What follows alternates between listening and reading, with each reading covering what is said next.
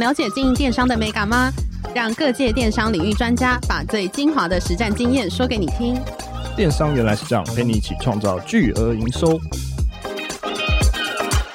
大家好，我是林科威，我是一方。今天很高兴邀请到创业家兄弟的创办人 Jerry 来到现场，来跟我们分享生活市集今年一月开始在线上卖酒类的服务，并透过自家开发的 AI 辨识系统来杜绝卖酒给未成年的过程。让我们一起欢迎 Jerry。嗨，各位听众，大家好，我是 Jerry。Jerry 可以跟我们分享一下，就是自己的背景，还有创业家兄弟吗？嗯，有。其实创业家兄弟成立到今年，其实刚好第十年了，所以旗下广为大家比较知道的，大概就是我们的服务，包括像生活市集、松果购物，都是我们旗下的服务。那其实过去几年，我们大概真的创业，大概是从零七年开始，所以到今年已经大概是十五年。那当然，以前的第一个 project 是，呃，如果大家还记得以前那时候在讲团购，那就 Groupon 台湾。那即使是我们的第二个跟第三个 project，就生活市集跟生活购物。到今天，其实大概也都是一个将近快十年的服务了。哇，真的是一个非常永久的一个电商的一个服务，对不对？嗯、呃，是。我觉得对于电商来讲，以前大家都会说，哎，电商就是自成一个领域哦。其实我说都不是哦，其实电商就是零售业。嗯、那所以其实不管是网络零售或者是实体零售，其实我们要提供的都是怎么样让消费者有一个更完善的一个，或者是一个更好的一个购物体验哦。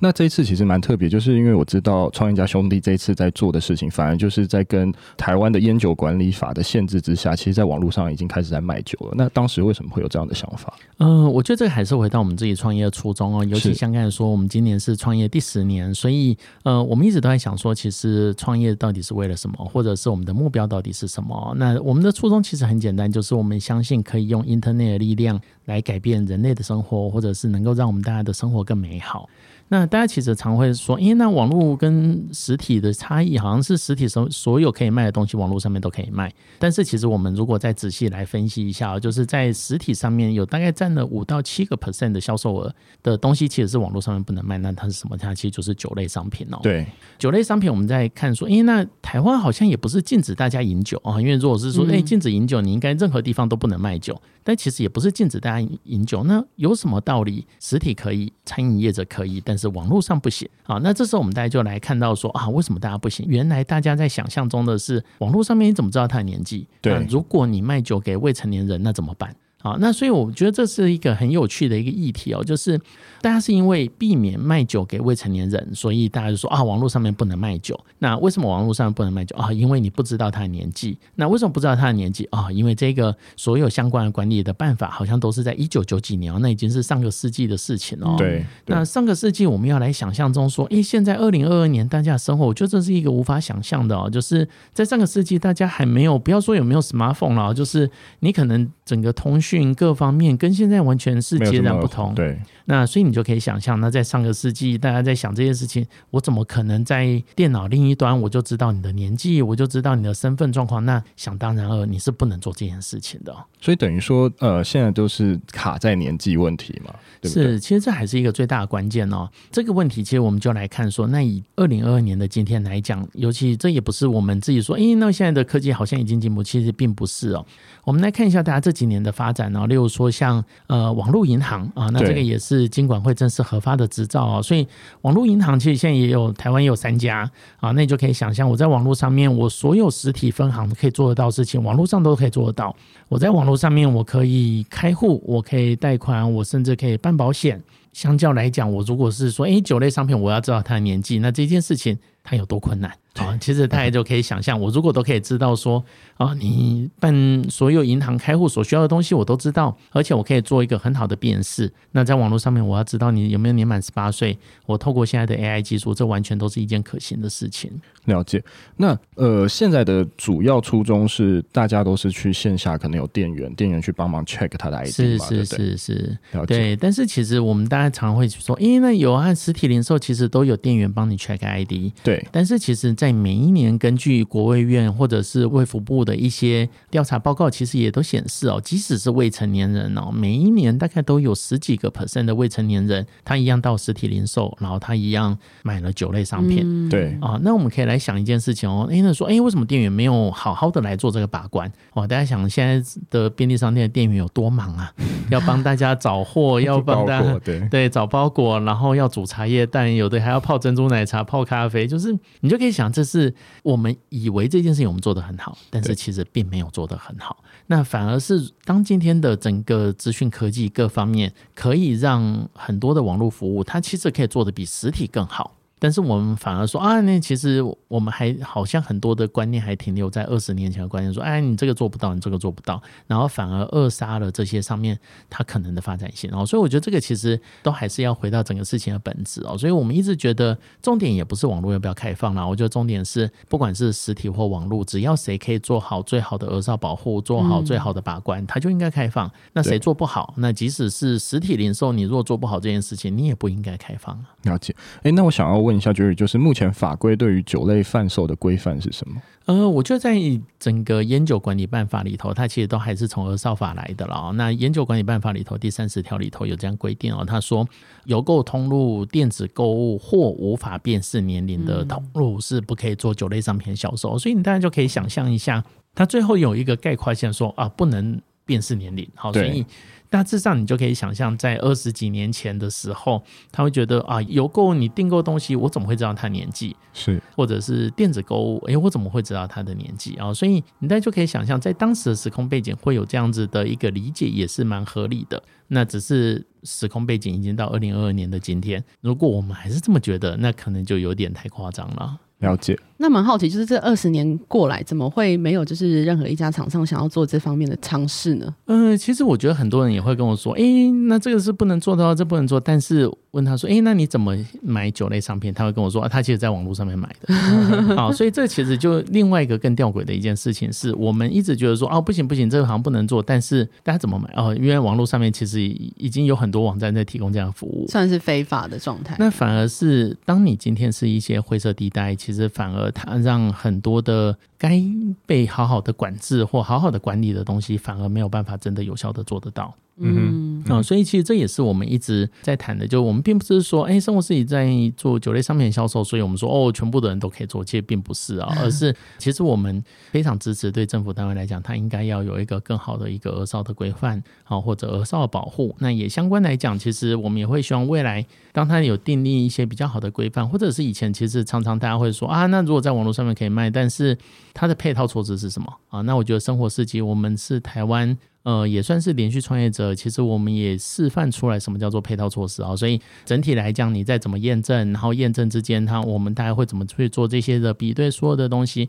其实我们公司其实也蛮愿意，我们无偿的把这些东西提供给政府单位来做参考。对对，那我觉得这个如果可以帮助让整体的社会氛围或各方面，我们可以更往前进一步，我觉得这都是蛮值得的事情哦。了解，那我在想问 Jerry，就是在以新科技的挑战或法规的过程中，有遇到什么样的挑战吗？嗯、呃，我觉得这个过程中，其实他还是要沟通啊、哦，所以其实很多人说，哎对，那这个东西我还是就不要这样子，不要那样子啊、哦。我自己会说，我觉得其实每一个在人类世界往前推进的过程之中，每一个有对话机会的场合，我觉得这都是好事。是对，那所以我觉得也透过这件事情，我们从今年一月份到现在。那我觉得我们也无形之中开启了更多的对话的机会。啊，那让大家更直接的，或者是我们更深入到这个事情的核心，就是当初为什么要反对这件事情，或者当初为什么要禁止这件事情。那我觉得在几个月前，其实那时候很多人会说啊，就是网络上面就不能卖。但是为什么？嗯，好像也说不出一个所以然。但是我觉得经过了两个多月，一直到今天，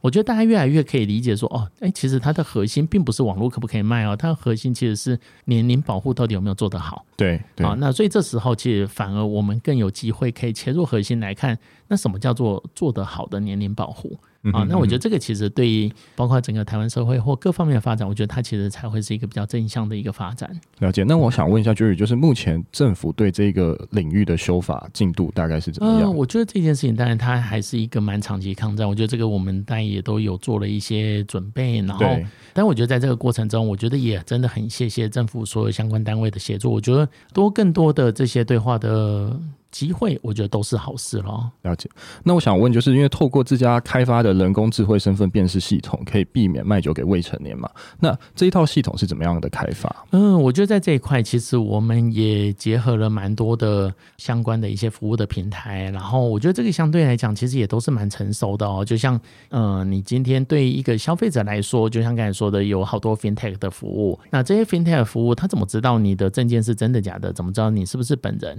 好，所以基本上。其实你就是证件的自拍照一张，然后你再拿着证件，然后跟自己的头像自己照一张照片。那我们中间其实我们就会用 AI 来辨识说你的证件上面的照片跟你自己的本人的自拍照，那是是不是同一个人？那也同样是，那我们也会用系统来读取你身份证件上面的出生年月日，然后来辨别说你的呃年纪啦，这些其实整个其实是一个蛮完整的一个系统这样子。所以它已经是全自动化在辨识这个人的 ID 还有他的身份了。是是是是是。然后我觉得这也回到刚才说的，就是所有的这些身份年龄辨识，其实它反而更好的一件事情是我们所有的呃有通过这个验证的消费者，目前大概有差不多一万多名的消费者已经通过这个年龄。各方面的验证，那这一万多名消费者，其实所有的各方面我们查核的一个确实性啊，这些其实它都是可以被检验的哦。对，然后我觉得这个其实也是更好的一件事情，反而是你在实体你去买很多的酒类商品，反而是你说，哎，你到底有没有落实年龄验证？反而它是一个问号哦。了解。那蛮好奇，就是现在目前可以上架的一些酒类商品，你们是怎么去筛选的？是自己申请吗？还是？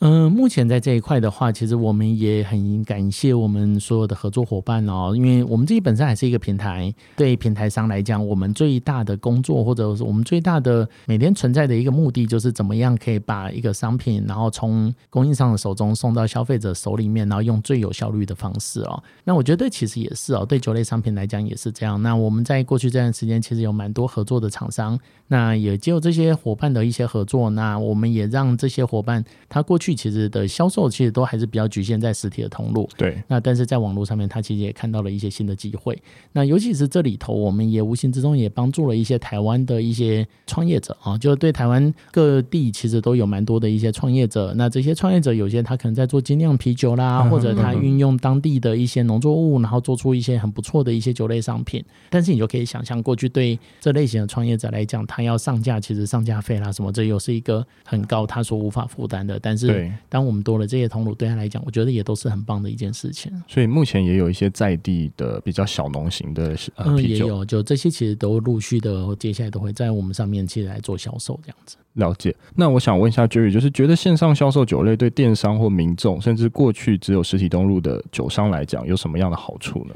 嗯，我觉得它最大的好处，我觉得这就回到现在在网络上面你所有买得到的东西了哦。所以举个例子来讲，例如说过去大家会说啊，台湾其实很小，为什么需要电商啊？然后你只是去楼下的便利商店啊，或者去卖场，其实你就可以买完这些东西。那再举个例子来讲，例如说卫生纸，这就是现在网络上面销售的大众。对对。那卫生纸难道在别的通路买不到吗？其实也都买得到啊。但是对消费者来讲，其实这是一个更便捷。然后对呃所有的供应商来讲，其实它也多拓展了很多的机会，或者是很多的一些管道了啊。那我觉得对酒类商品来讲，其实也都是这样子。那我们也可以看到，就是尤其这一段时间，因为疫情的关系，所以消费者的整个生活方式也做了一个很大的一个挪移。那以前大家会说啊，在网络上面买东西都是年轻人的事情，但我想经过这段时间就不见得了。对对对，那所以你就可以想象，那当这些消费者在家里的时间更多，然后如果今天我们可以提供酒类商品的销售，然后反而更有效的降低酒驾的事件的发生，我觉得这对整个社会来讲都是很大的注意。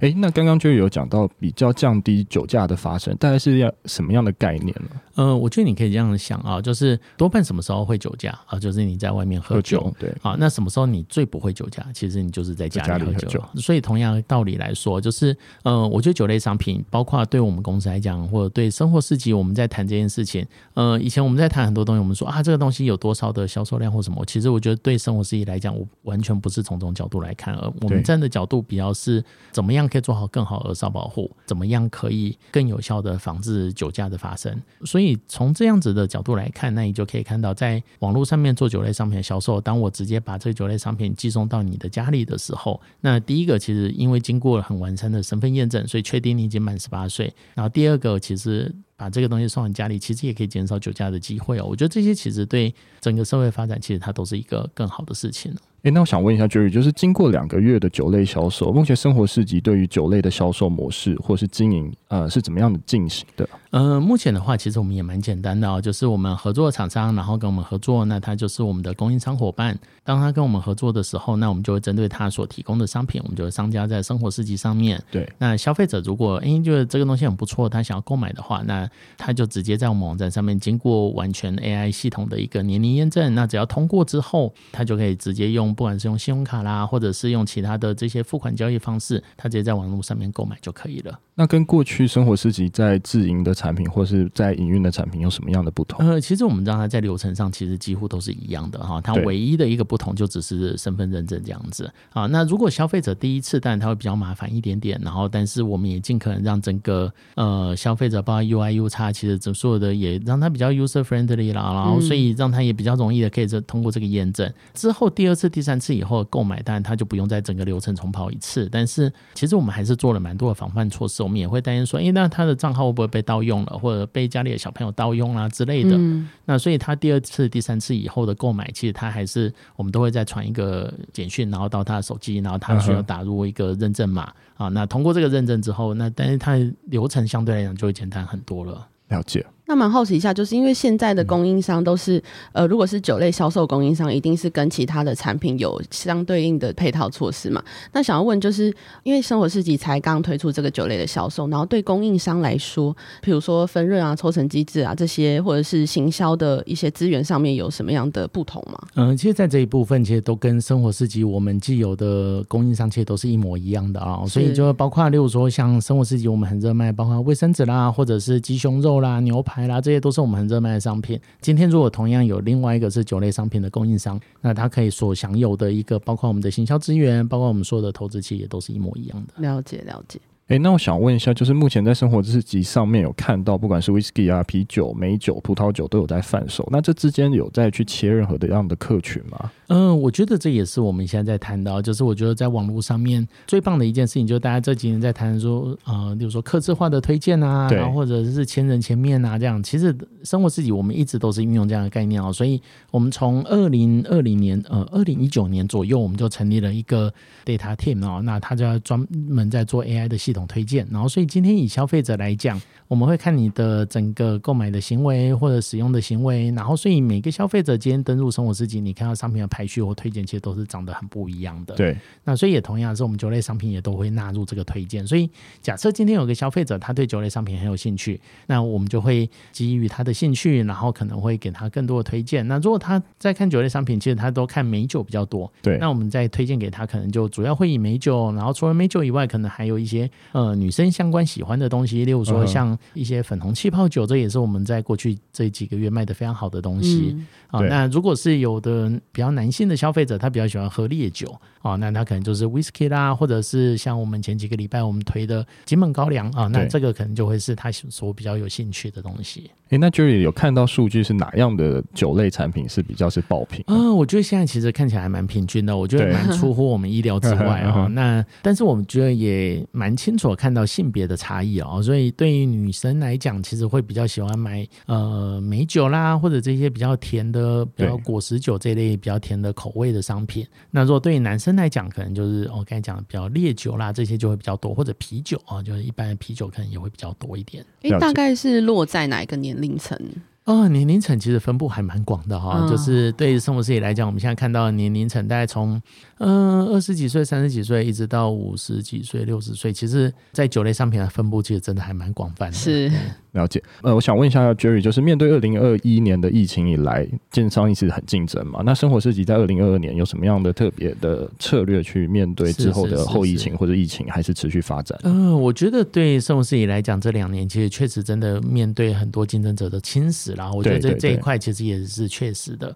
对生活设计来讲，我觉得这一切都还好，反而是我们应该回到最原始的初衷，就是怎么样让消费者有一个更好的消费体验啊！所以，当然酒类商品这是一个，我们也希望消费者在生活市集上有一个更完整的消费体验。那除了这个以外，其实生活市集我们在去年下半年，我们也推出了生活币。嗯那生活币其实我们也希望它是一个能够创造一个我们自己的封闭的一个 ecosystem 哦，就是对消费者来讲，他今天不管买生活自己上面任何一个东西，即使他今天买了一个床包啦，买了一个地垫，那他也可以获得生活币的回馈。嗯，那这个生活币的回馈，他可以拿这个生活币拿去买酒类商品。那也同样是当当他今天买酒类商品，那他可能也可以得到一些回馈。那这些回馈他也可以拿来买其他的锅碗瓢盆啊，或者是一些食品类的商品哦。就我们会希望，其实对消费者来讲，就像刚才所说到，就是呃，生活市集不单只是一个网络通路，我们。对于我们来说，其实生活其实就是一个零售通路。对，那对消费者来讲，你今天进去一个零售通路，怎么样能够有一个更好消费体验？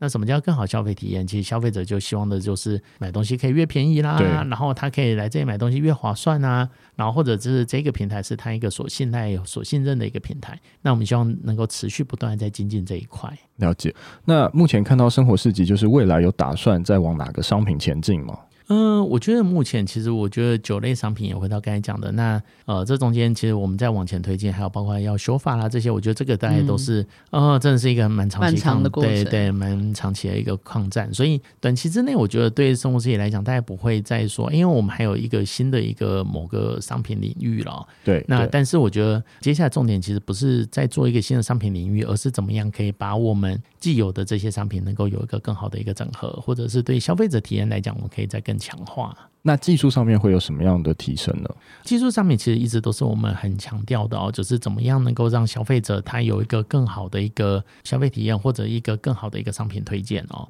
那以前大家常会说，就在网络上面的话，就是好像那个货架就是无限量这样子哦。但是其实对消费者来讲，最大的问题不是有没有东西让他选，而是太多东西让他选，看看太久，对对对，看反而是太多，然后现在资讯爆炸，所以我觉得对我们来讲，其实很大的一个挑战，也是我们公司有非常非常多的一个。R&D 的开发团队，我们不断不断在努力的，就是怎么样能够把最精准的商品推荐给消费者。诶，那我想再补问一下，就是呃，生活市集是怎么样去把精准的产品呈现在消费者的眼睛上？呃，其实，在每一个商品里头，你就可以想象，在过往我们的分类都是啊，我们用人来想象中说，哎，那有一个汽车用品，汽车用品里头又分分几个分类，然后我们过往其实是用这样子的结构在想象我们网站上面所有商品。那我觉得对所有电商来讲，大概都是这样子。然后或者是说，哎，那我们用搜寻，然后来想象这些东西啊，所以搜寻暖暖。暖包啊，那也就是旁边就是出现一大堆暖暖包。但是对生活市集来讲，其实我们在谈的这些比较不是这样子，而是每一个商品我们怎么样用 AI 推荐。那用 AI 推荐，其实就是人为越少介入越好了。所以举例来讲，就对生活市集来讲，我们全站几万个商品里头，那每一个商品我们都会很清楚知道这几万个商品跟另外所有的商品，然后彼此之间的对应关系。对对，然后所以这时候你买了，或者是你根本还没有买一个东西，但是你浏览的 A 这个。这个商品，那我会知道说，哎，那其实浏览 A 这个商品的消费者，可能多半不只是 A 这个商品，他可能会买 B，可能会买 C，可能会对 D 这个东西有兴趣。那我也会开始顺势的把这些商品推荐出来。了解。哎，Jerry，我想问一下，就是在不管是酒类到最后最后一里路嘛，这个就是运送到消费者途中到后续消费者收到货，那有做什么样的辨识吗？嗯，有，其实，在这一块我们做了蛮多的哦。因为就回到刚才说的，我们在身份验证这个是在购买的时候，但我们还是需要很确定说，哎，消费者是由成年人来收到这个物物品，而不是从家里的小朋友啦这些。那所以，其实如果有在生活市集上面有买过酒类商品的消费者，应该会很清楚知道，就是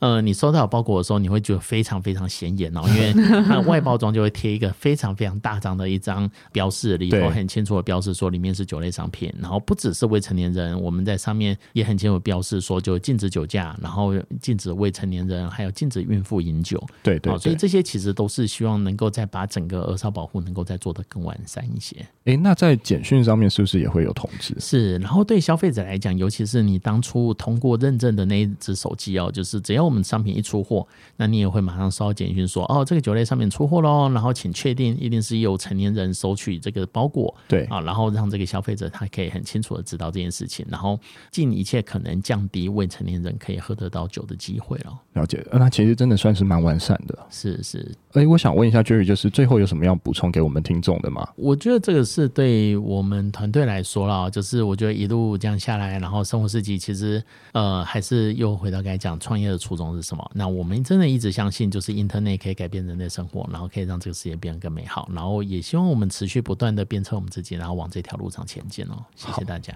今天非常高兴邀请到创业家修订的创办人 Jerry 来到现场来跟我们分享线上销售酒类的过程。谢谢，谢谢大家，谢谢。